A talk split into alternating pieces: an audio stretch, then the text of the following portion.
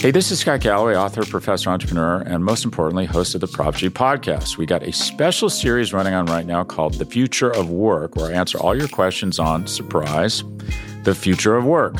Questions including, what are we missing when we work remotely? Or how do we handle work-life balance when a major opportunity comes knocking? From the provocative to the technical, we're offering insights you won't want to miss. So tune in to The Future of Work, a Prof G Pod special sponsored by Canva. You can find it on the Prof G Pod wherever you get your podcasts.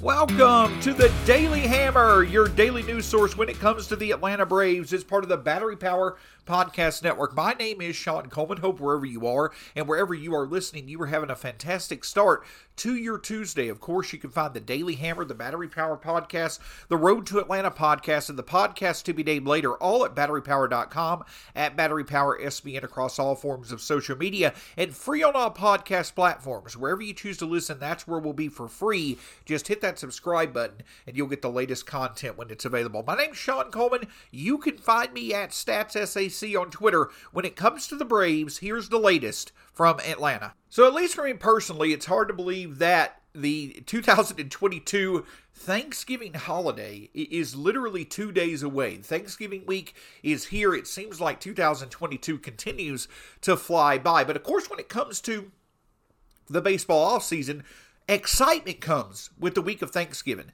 because this really is the cusp. This really is kind of the starting point, the starting checkpoint of all baseball off seasons, at least normal baseball off seasons. That's what makes this off season a bit more exciting than normal, in my opinion, because over the past couple of off seasons, there's been limitations, right? You had the pandemic impacting, the off season a few years ago. You had the lockout last year. It's nice, this year compared to a year ago, teams aren't having to scramble to make long-term signings as they're coming up against a deadline where they can't make moves for months like they did last year. So it's nice to see a normal baseball offseason unfolding.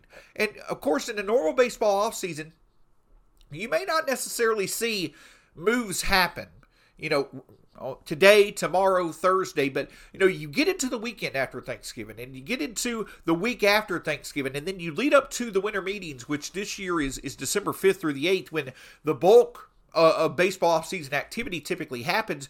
Over the next few weeks, it should start to get exciting as teams start to make major moves to get ready for the 2023 regular season. But of course, another aspect of every baseball offseason that happens right around Thanksgiving is the announcement of the following year's Hall of Fame ballot. And Monday brought with it news of the 2023 Hall of Fame ballot. Of course, a significant part of this year's list of potential candidates is that you don't have, if you want to call them polarizing names, but obviously very significant names, you no longer have Roger Clemens. You no longer have Barry Bonds on the ballot. You do have a few newcomers in Carlos Beltran and K-Rod, Francisco Rodriguez, but it's going to be interesting to see on this year's ballot. There really is no just clear-cut first ballot Hall of Famers.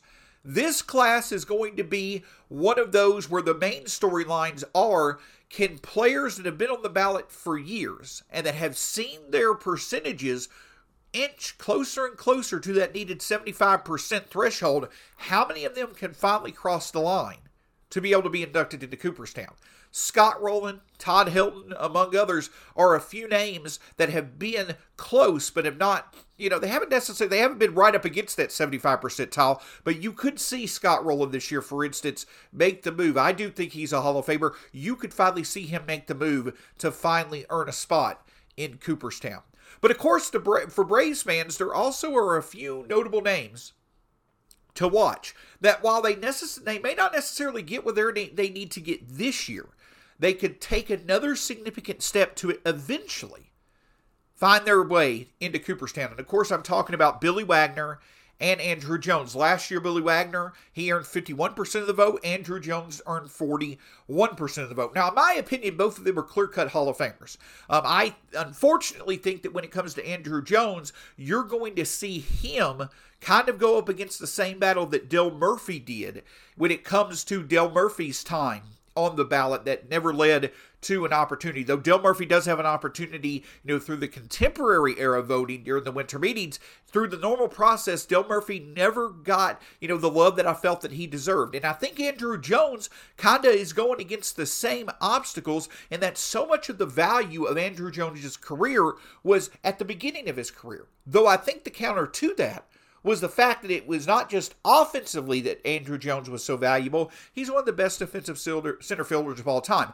That is a, case. His resume is well known. I feel Andruw Jones will eventually get in, even if it may not be this year, but I do think that it's going to kind of be a slow burn like what Dale Murphy dealt with. And though Murphy didn't eventually make it, hopefully he will, in a few weeks, during the contemporary era voting during the winter meetings, but perhaps Andruw Jones can make a big leap this year and get close to where if it doesn't happen this year, maybe it happens in 2024 and 2025. But the other interesting narrative that I feel this year will begin a storyline that we'll see, stuff added to over the next, potential decade to 15 years is how are the voters, how is the Hall of Fame voting going to view some of the most prominent relievers of the past quarter century? Because we've seen Mariano Rivera, we've seen Trevor Hoffman get into the Hall of Fame. Both of them obviously were very deserving. But what about Francisco Rodriguez? Does he follow in the same path as Billy Wagner of it having to be a slow trek up that percentage ladder to get where he wants to get? Now, Wagner has more career FWAR than Francisco Rodriguez, but K-Rod is fourth all-time in saves, which is a counting statistic likely is going to hold more merit for relievers or closers than it would for other players elsewhere because there's not that many counting statistics to impress people with when you're a closer because you just don't get that many innings. Saves is the one measuring stick that really stands out when it comes to how successful a reliever was. Well, Francisco Rodriguez is fourth all-time in saves, but he's 20th in career FWAR among relievers. But I get to the point of saying that it's going to be interesting to see how the voting goes for Billy Wagner and if he eventually makes it, and then also for Francisco Rodriguez and if he eventually makes it, because you've got a couple of other former relievers who probably in the next 3 to 5 years will be at the end of their careers, and then they'll eventually make their way on the Hall of Fame ballot. And both of those relievers happen to be former Braves. You've got Craig Kimbrel, who is in the top 10 of saves. He's also 11th all-time in FWAR among relievers. He'll likely be in the top 10 of both saves and FWAR among relievers in time by the end of his career. Kenley Jansen, already in the top 10 of saves, already in the top 10 of FWAR among relievers. You've got two relievers who probably between them have 3 to 5 years left in their careers, if that. So over the next, 7, 8, 9 to, 12, 13, 14 years, you're going to see them be up for Hall of Fame voting. Could how Billy Wagner has been handled so far, and if he eventually makes it, we see how the voting of Francisco Rodriguez may be. Could those be indicators of eventually Craig Kimbrel and Kenley Jansen making a run to the Hall of Fame? Maybe not that big of a storyline, but I think it's going to be an interesting one at the very least. So again, this year's Hall of Fame ballot, no clear-cut first-ballot Hall of Famer like, we've seen with David Ortiz and Derek Jeter in recent years. But that, to me, makes the conversation even more interesting because now you've got players who have been trying for years to get into a Hall of Fame. This is one of their best shots that they have. Perhaps if Wagner or Jones don't make it this year, perhaps they make a big jump to where they can make it in latter years. And then, of course, with Wagner and Francisco Rodriguez, how their voting goes over the next few years, could that be an indicator of, a decade down the line, what it looks like for Kenley Jansen as well as Craig Kimbrel? But, of course, the Hall of Fame is going to be something to watch in the coming weeks as we see votes come in. There still is plenty of offseason moves for the Braves to make, and one area of the team that could be addressed, though it may not necessarily be at the top of the list, is the Braves' outfield situation going into next season. Hey, this is Scott Galloway, author, professor, entrepreneur, and most importantly, host of the Prof G podcast. We got a special series running on right now called The Future of Work, where I answer all your questions on, surprise, the future of work. Questions including, what are we missing when we work remotely? Or how do we handle work-life balance when a major opportunity comes knocking? From the provocative to the technical, we're offering insights you won't want to miss. So tune in to The Future of Work, a Prop G Pod special sponsored by Canva. You can find it on the Prop G Pod wherever you get your podcasts. So as the offseason continues, obviously the biggest storyline for the Braves is going to be what eventually happens at the shortstop position, especially if, Dansby Swanson winds up signing somewhere else. I personally continue to believe that there's, I think odds are better than half. I would put them at 60-40. That Dansby Swanson finds his way back to Atlanta. I just think the Braves are willing to invest in him to a level that he's happy with. And I think, obviously, that there's remains interest on both sides for him to return to the Braves. Obviously, other questions that are out there concern the Braves pitching staff. Could they add to their rotation? They've obviously focused on adding some cheap but intriguing options to their bullpen in Nick Anderson and Dennis Santana so far this offseason.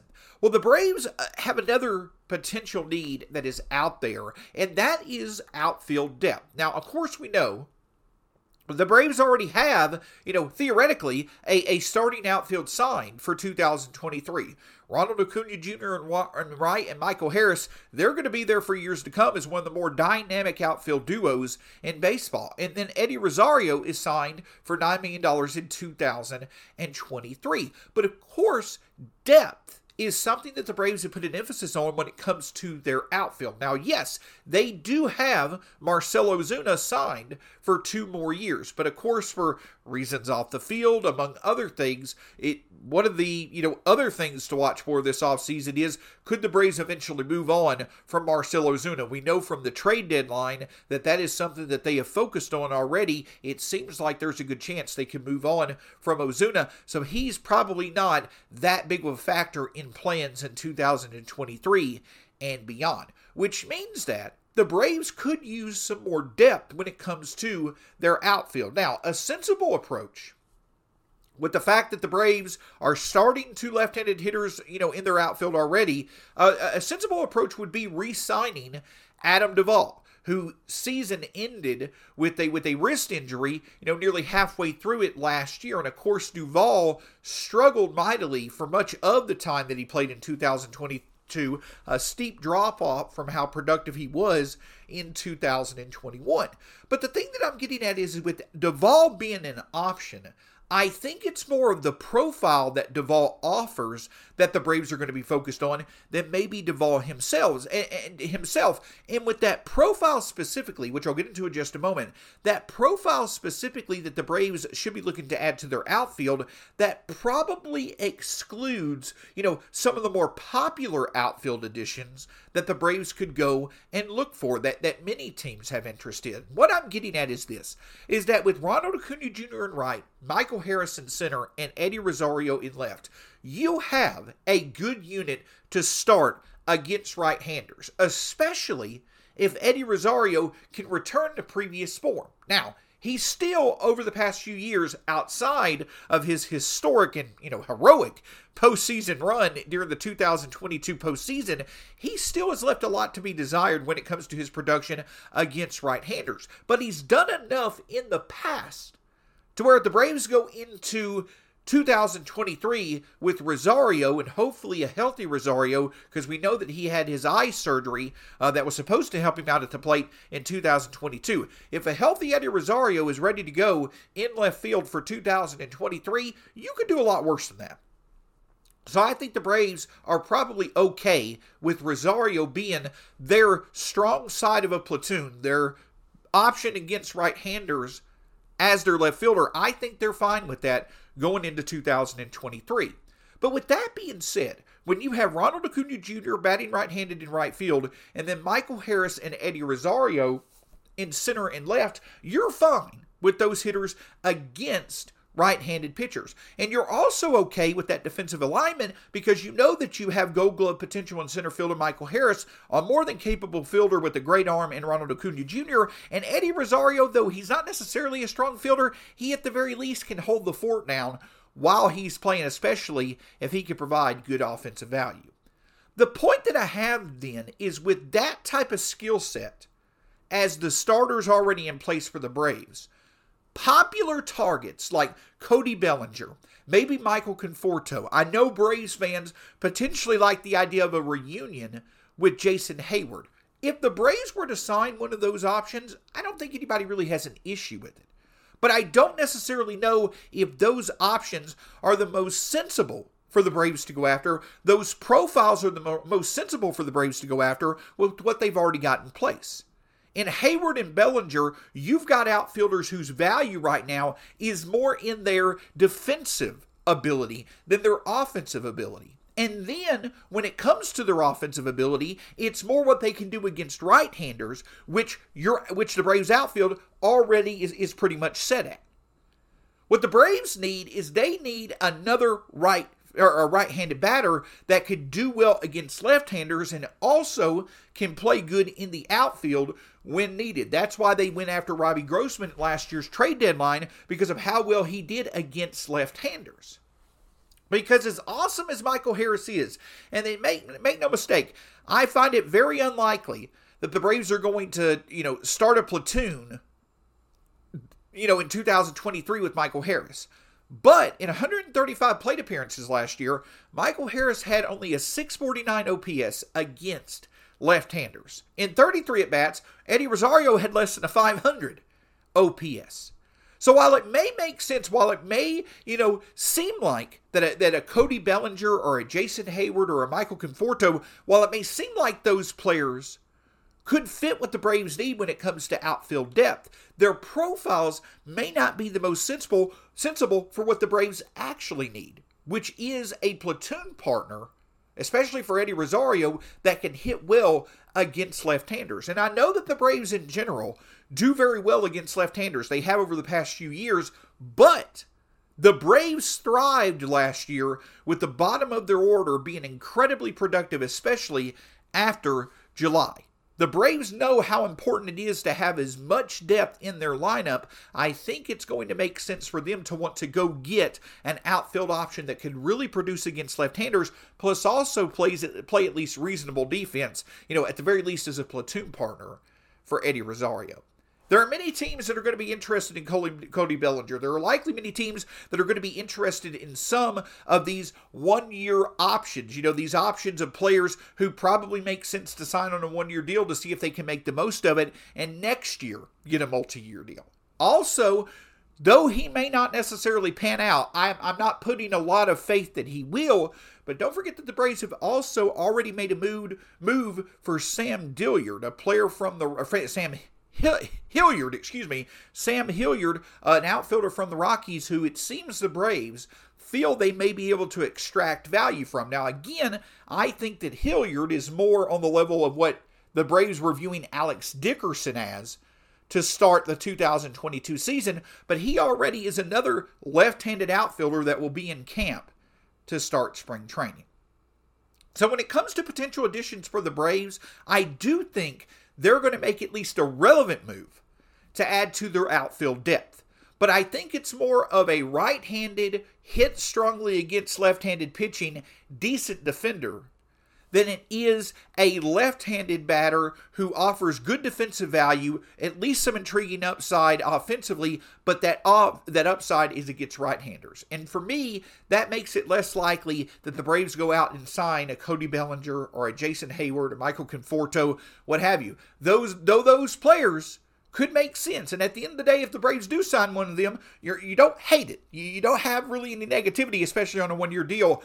I just don't know if those type of players have the profiles that the Braves are looking for when what they really need is a productive outfield bat that can hit well against left-handers and be an option, you know, to platoon in situations with Eddie Rosario, or maybe every now and then, even Michael Harris. Just going to be interesting to see what the Braves do. I imagine that we'll see a move or two at least over the next month. Don't necessarily know if a major move will happen, but if it does, stay tuned here to the Battery Power Podcast Network for the latest. Of course, you can find the Battery Power Podcast, the Road to Atlanta Podcast, the podcast to be named later, and the Daily Hammer, all at batterypower.com, at batterypowersbn, across all forms of social media, and free on all podcast platforms. Just hit that subscribe button and you'll get the latest content when it's available. My name's Sean Coleman. You can find me at StatsSAC on Twitter. When it comes to the Braves, thanks so much for listening to the Daily Hammer. Have a great Thanksgiving, and we'll talk to you again soon here on the Battery Power Podcast Network.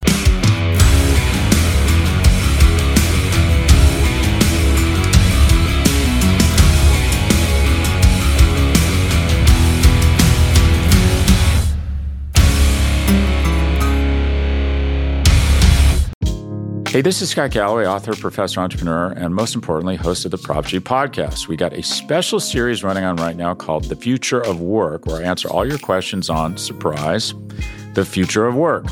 Questions including, what are we missing when we work remotely? Or how do we handle work-life balance when a major opportunity comes knocking? From the provocative to the technical, we're offering insights you won't want to miss. So tune in to The Future of Work, a Prop G Pod special sponsored by Canva. You can find it on the Prop G Pod wherever you get your podcasts.